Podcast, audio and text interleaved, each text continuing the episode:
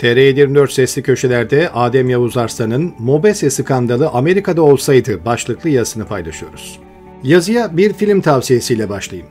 Eğer hala izlememişseniz Başkanın Bütün Adamları filmini mutlaka izleyin. 37. ABD Başkanı Richard Nixon'ın başkanlığını düşüren Watergate skandalını anlatan film Washington'ın en bilinen gazetecilerinden Bob Woodward'ın kitabından uyarlama. Peki nereden çıktı bu film ve Amerika'nın en tartışmalı başkanı Nixon'ın icraatlarına gönderme yapmak? Aslında cevabı basit. Geçtiğimiz hafta yaşanan kar fırtınası ve İstanbul Büyükşehir Belediye Başkanı Ekrem İmamoğlu'nun İngiliz Büyükelçi Dominic Chilcott'la balık yemeye gitmesi bana bu filmi hatırlattı. Erdoğan rejimi İstanbul kar esareti yaşarken İmamoğlu'nun balık lokantasında olması üzerinde kampanya yaptı ama buradaki esas skandal Mobese görüntülerinin hükümet medyasınca kullanılmasıydı. İmamoğlu'nun şehir kara teslim olmuşken Büyükelçiyle yemeğe gitmesi siyaseten büyük bir hata. İmamoğlu'na mutlaka bir faturası olacaktır. Ancak iktidarın yaptığı suç. Çünkü güvenlik amacıyla kurulan kamera takip sistemlerini siyasi rakipleri takip içinde kullanıyorsunuz. İçişleri Bakanı Süleyman Soylu'nun ekibi rakip siyasi partinin belediye başkanını takip ediyor, görüntüleri yandaş medyaya servis ediyor. Özü itibariyle Nixon'ı istifaya götüren skandalla Mobese skandalı arasında bir fark yok.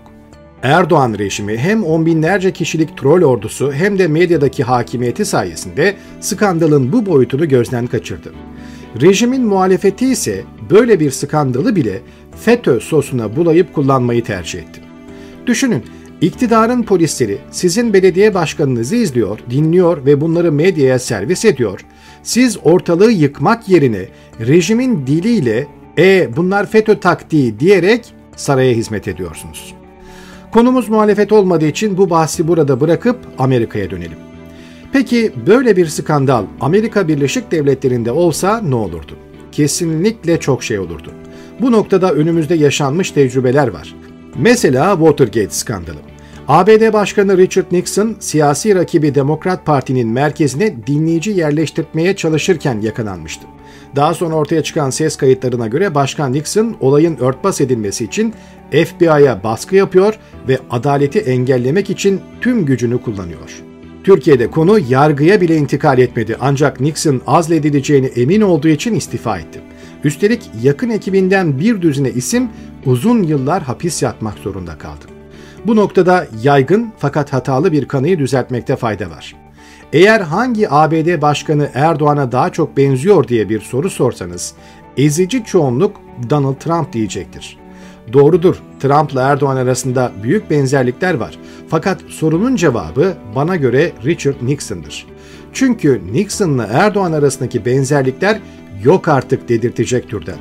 Karakterden icraatlara inanılmaz bir uyum var. Mesela Nixon'ın biyografisini yazan herkes Nixon'ın seçim kazanmak için yapmayacağı şey, yıkmayacağı hiçbir düzen olmadığı konusunda hemfikir.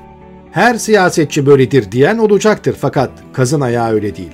Çünkü tıpkı Tayyip Erdoğan gibi Nixon da adının karıştığı skandalları örtmek için FBI, CIA ve Amerikan Vergi Dairesi IRS'in tüm imkanlarını kullanıp muhaliflerini, gazetecileri ve aktivistleri baskı altına aldı. Nixon da tıpkı Erdoğan gibi muhalefet kavramına alerjikti. Sıradan bir muhalefeti bile düşmanlık olarak tanımladı ve tüm stratejisini düşmanları yok etme üzerine kurdu.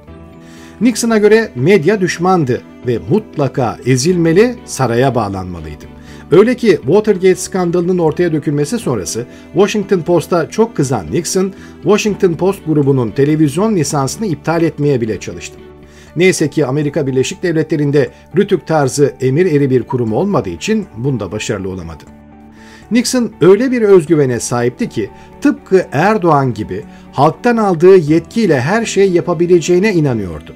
Hatta 1977'deki bir röportajında başkan olarak bir şey yapmışsam o artık yasa dışı değildir bile demişti.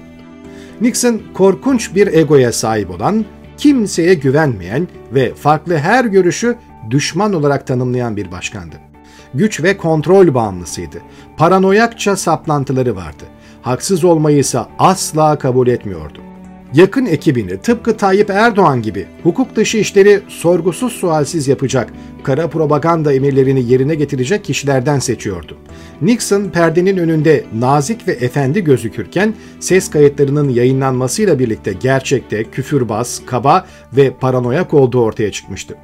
Amerika Birleşik Devletleri muhafazakar orta sınıfı kolaylıkla manipüle edebilen, girdiği her seçimi kazanan ve sessiz Amerikalıların sesi olma iddiasındaki Nixon, siyasi muhaliflerine karşı sessiz çoğunluğu meydanlara dökmekle tehdit etmişti.